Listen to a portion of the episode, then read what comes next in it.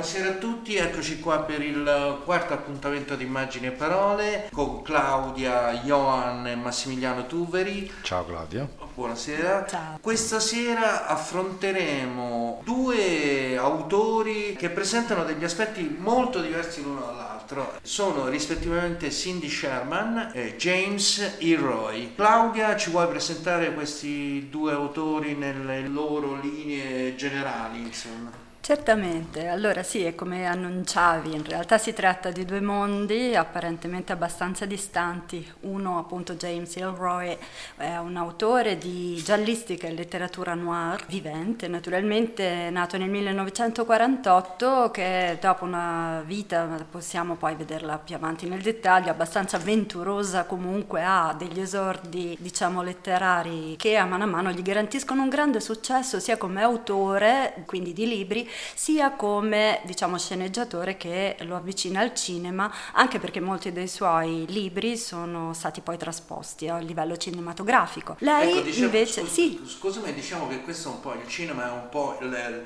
il È il punto- filo. è il filo conduttore, ecco, Sicuramente. diciamo, il punto di incontro tra questi due autori diversi, la fotografa appunto Cindy Sherman e- Esatto. e, lo scrittore è James E. Roy, perché entrambi hanno un eh, forte, fa- fanno un forte riferimento al cinema e- e al mondo forse eh, diciamo così più stereotipato del, del cinema. Se vogliamo, sì, d'altra parte Cindy Sherman, eh, fotografa che arriva alla fotografia abbastanza presto dopo aver, eh, diciamo, provato il mondo della pittura, in realtà proprio esordisce con una serie di fotografie che già comunque la raccordano al mondo del cinema e soprattutto appunto a quell'idea di stereotipo che tu stavi appunto citando in precedenza, anche perché lei è la, diciamo, regina dell'autoritratto concettuale eh, in cui appunto lei utilizza mettendo in discussione proprio lo stereotipo femminile. La cosa bellissima è che parte,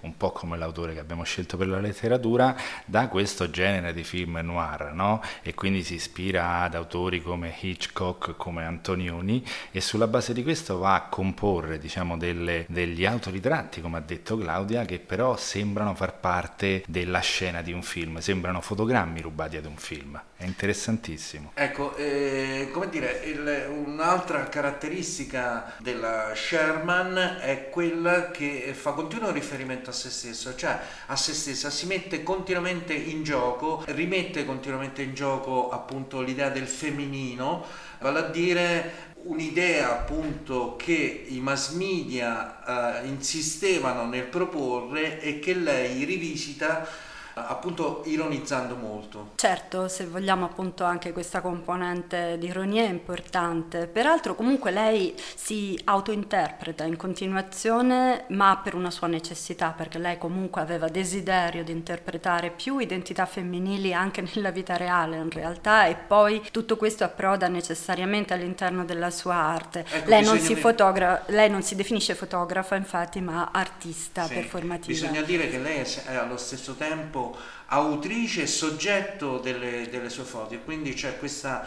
ambivalenza che è... Ma non solo. Claudio, è autrice, soggetto, è anche parrucchiera, make-up Certo. artist, cioè fa i vestiti, anche li sceglie lei, fa completamente tutto da sola. In realtà qui il gioco comunque è molto complesso, tanto è vero che la prima diciamo, opera unitaria che è costituita da quasi una settantina sostanzialmente di fotografie, tutte rigorosamente in bianco e nero di piccolo formato, è stata acquistata dal MoMA per un milione di dollari. Parliamo degli untitled eh, film stills, cioè sono dei frammenti, diciamo dei fotogrammi apparentemente cinematografici che di per sé stessi isolatamente è difficile anche interpretare in quanto tali, ma che acquistano quindi un valore di insieme immenso proprio perché vanno a rappresentare quell'immaginario cinematografico che deriva dalla- appunto dal film noir, ma non solo, e, e che suscitano sempre comunque una domanda nel, nel fruitore, in chi osserva la fotografia, che è costretto ad un ruolo quasi voyeuristico, eh, poiché non è in grado di dare una lettura certa di ciò che sta avvenendo nella fotografia. Esatto, c'è sempre questa sospensione, questa indecisione eh, che, non, che non, non, è come la normale relazione tra fotografia e il fruitore della fotografia, ma c'è sempre eh, una sorta di alone di ambiguità, diciamo così. Sicuramente, d'altra parte è l'aspetto concettuale qui che rileva moltissimo, altrimenti non si spiegherebbe perché tra le dieci fotografie più pagate del mondo due siano proprio di Cindy Sherman. Il gioco è molto sottile perché lei in realtà inscena una situazione, eh, quindi abbiamo una finzione sicuramente che viene però rappresentata con la fotografia con un'apparenza di realtà, certo. eh, però parliamo pur sempre di fotografie di eh, personaggi, di identità femminile femminili che lei interpreta come dei ruoli certo. che mh, non si capisce poi se, fino a che punto lei aderisca, fino a che punto li, lei desideri smontarli in realtà, ma comunque li utilizza per ricreare appunto questa rappresentazione della donna, se vogliamo, attraverso però questa suggestione che è puramente cinematografica, pur non poggiando su uh, film realmente girati, perché non ci sono mai citazioni dirette, così come non c'è mai la vera Cindy Sherman realmente rappresentata in nessuna fotografia.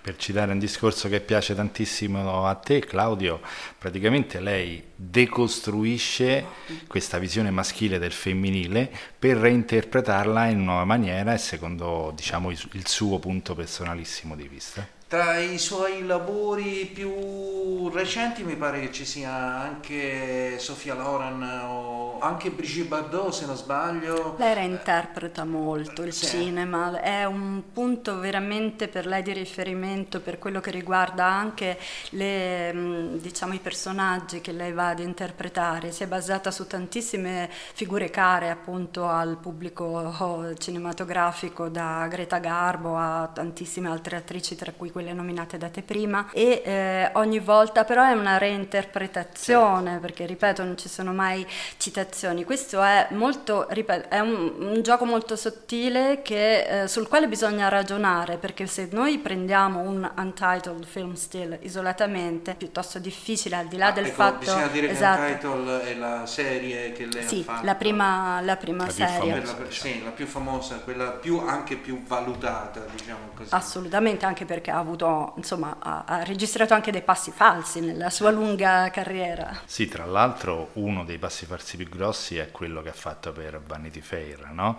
dove aveva inventato una storia sempre col suo linguaggio visivo che però Vanity Fair non ha pubblicato nonostante gli avesse dato l'assignment però eh, è riuscita a creare anche diciamo, questo ponte in altre occasioni anche col mondo della moda se non sbaglio no?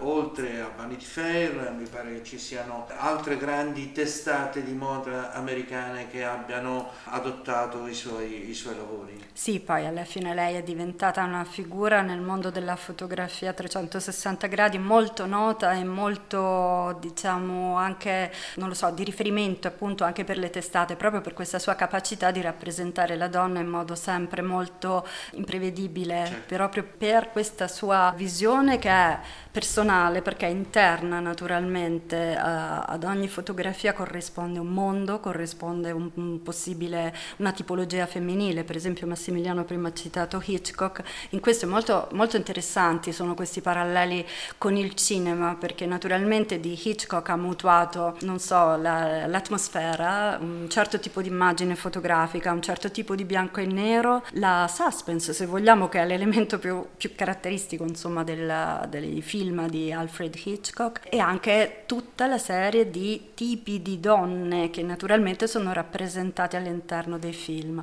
e che naturalmente però poi possiamo anche ritrovare se vogliamo anche nel nostro James Elroy che abbiamo appunto oggi utilizzato come punto di partenza della letteratura. Ecco, è James Elroy che, al quale eh, certo una, una, somma come il milione di euro di cui parlavamo prima della valutazione dei lavori di, della Sherman doveva sembrare una cifra irraggiungibile perlomeno agli inizi della sua vita che è stata molto travagliata. Beh, non solo travagliata, è stata avvagabondato nel vero senso della parola per buona parte. Allora, dicevamo appunto che il milione di euro che è stata la cifra di valutazione di una delle opere della, della Sherman, sicuramente sarà apparsa una cifra astronomica per James Ilroy che eh, almeno inizialmente nella prima parte della sua vita ha avuto una vita piuttosto povera e molto travagliata anche perché è rimasto orfano, la madre appunto come dicevamo morta in un omicidio di cui non si è mai venuti a capo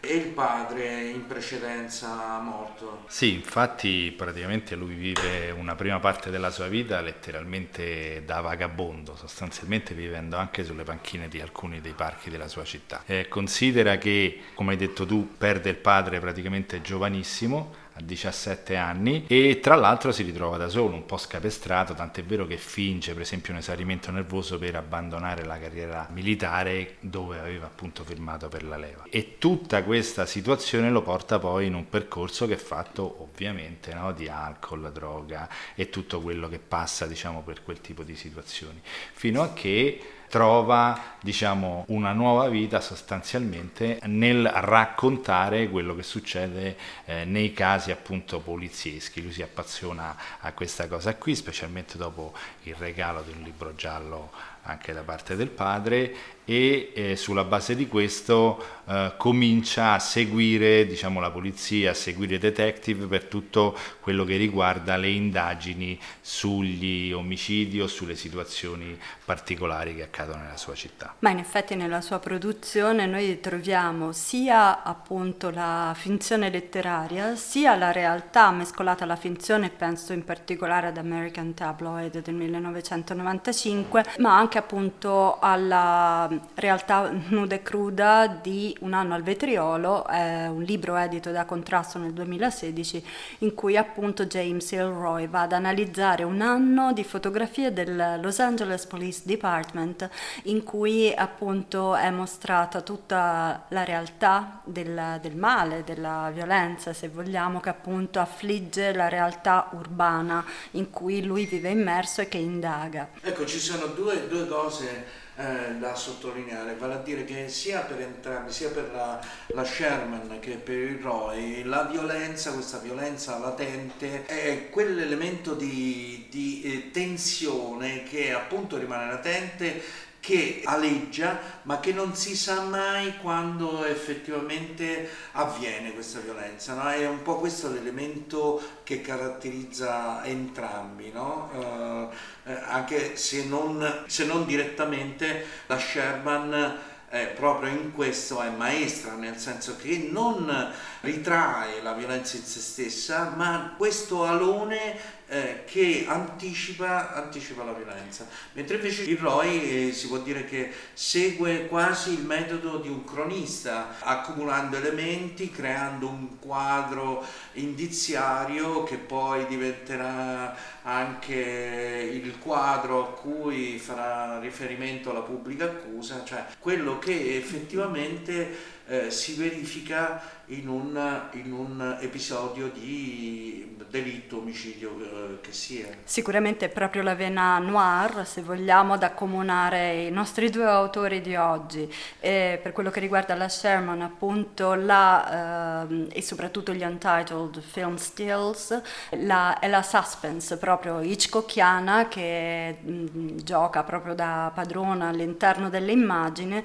in cui appunto la Sherman interpreta sempre mille volti di donna, sempre però minacciata da una situazione di possibile violenza o comunque di eh, proprio tipica diciamo della letteratura gialla, ma anche del cinema naturalmente degli anni 50 e 60 americani che sono la sua prima ispirazione. Ecco, diciamo che l'Untitled è appunto l'opera più famosa, insomma la, la sua realizzazione più più citata e più famosa, più Tra le prime opere, eh, elogiata da, sia dalla critica che dal pubblico.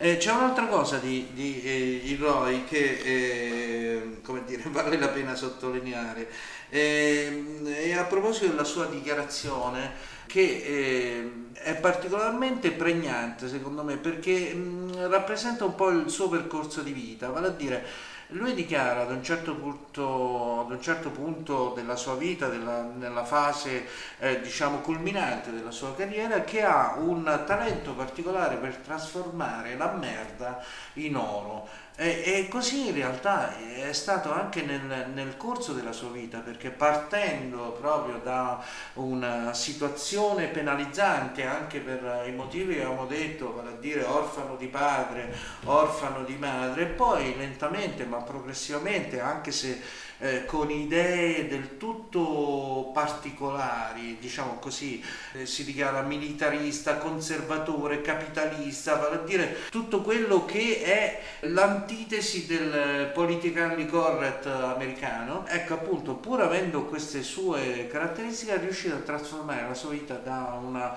condizione misera a una condizione effettivamente dorata. Non solo, io penso che faccia questo riferimento anche al fatto che letteralmente lui sguazza in mezzo a questi affari andando insieme alla polizia e quindi riesce a trasformare, seppur con un linguaggio molto crudo, quello che vede tutti i giorni, che sostanzialmente non è molto delicato in qualcosa che effettivamente magari eh, si può anche leggere in un certo qual modo e trasporre in film. Sono famosi per esempio tante trasposizioni di film, ne cito uno, LA Confidential ad esempio, che tra l'altro ha vinto numerosissimi premi e anche uno come un Oscar per l'attrice non protagonista. Esattamente, e quindi appunto entrambi quindi gli autori di oggi sostanzialmente reputano che il male, la violenza faccia parte del mondo, della realtà, e però entrambi in qualche modo giocano su questa doppia diciamo, soglia tra, di realtà e finzione contemporaneamente, perché la Sherman eh, opera particolare, questa particolare operazione per cui eh, inscena una finzione, la rappresenta fotograficamente, chi guarda potrebbe pensare che sia realtà, ma in realtà poi quello ad essere rappresentato è quell'immaginario cinematografico collettivo che fa parte un po' dell'imprinting, diciamo, anche di tutto il largo pubblico che, ha, che conosce. La produzione cinematografica a partire appunto dagli anni 50-60 ad oggi e che lo ritrova, si ritrova, quindi si medesima riconoscendo come familiari queste immagini pur non contenendo queste immagini nessuna citazione diretta ad alcun film e a nessuna attrice specifica pur richiamandone naturalmente i tratti distintivi. È l'imitazione dei codici linguistici dell'epoca, appunto, che fanno riferimento sia a film, eh, film noir, come abbiamo detto eh, per l'esempio di Roy, ma anche film, i cosiddetti B-movie e anche un certo tipo di pubblicità, se vuoi, di quel periodo. Ecco, diciamo che eh, c'è questa eh, peculiarità, questo talento nel trarre dal, diciamo, da, da, da, qualcosa di melmoso, qualcosa di... di, eh, di blob. Di, un blob, eh? Un blob viene meglio. Esatto. Appunto, una, una, eh, la definire una catarsi della scatologia, no? Eh, Quindi tir- ritorni a quel discorso. tirar fuori, tirar fuori, eh, estrarre eh, da questa melma in, in sottofondo qualcosa di, di prezioso, insomma, qualcosa di Sicuramente, quindi invitiamo tutti appunto a guardare l'opera della Sherman come un tutto unico, prescindendo quindi dal singolo fotogramma cinematografico che di per sé stesso potrebbe non avere un, un significato immediato, ma di valutare quindi l'opera nel suo complesso come un insieme di fotogrammi che devono fluire l'uno dopo l'altro per ricomporsi in opera unica. Mi, pia- mi, piacerebbe poi diciamo, sottoporre al pubblico no, che segue questo podcast il discorso proprio fotografico, cioè che la gente desse un'occhiata alla alla mimica facciale della Sherman, perché è interessantissimo vedere eh, come letteralmente interpreta un personaggio e quindi diciamo che dà quella sensazione che poi ognuno di noi no, eh, si ritrova dentro appunto a quelle immagini. Bene. E quindi sì, invitiamo quindi tutti quanti a gustare questa vena noir che accomuna i nostri due autori di oggi. Allora, grazie Claudia, grazie Massimiliano. A te Claudia. E e appuntamento al prossimo mercoledì con una nuova trasmissione, un nuovo programma della serie Immagine e Parole. Grazie Buonasera a tutti. a tutti. Buonasera a tutti.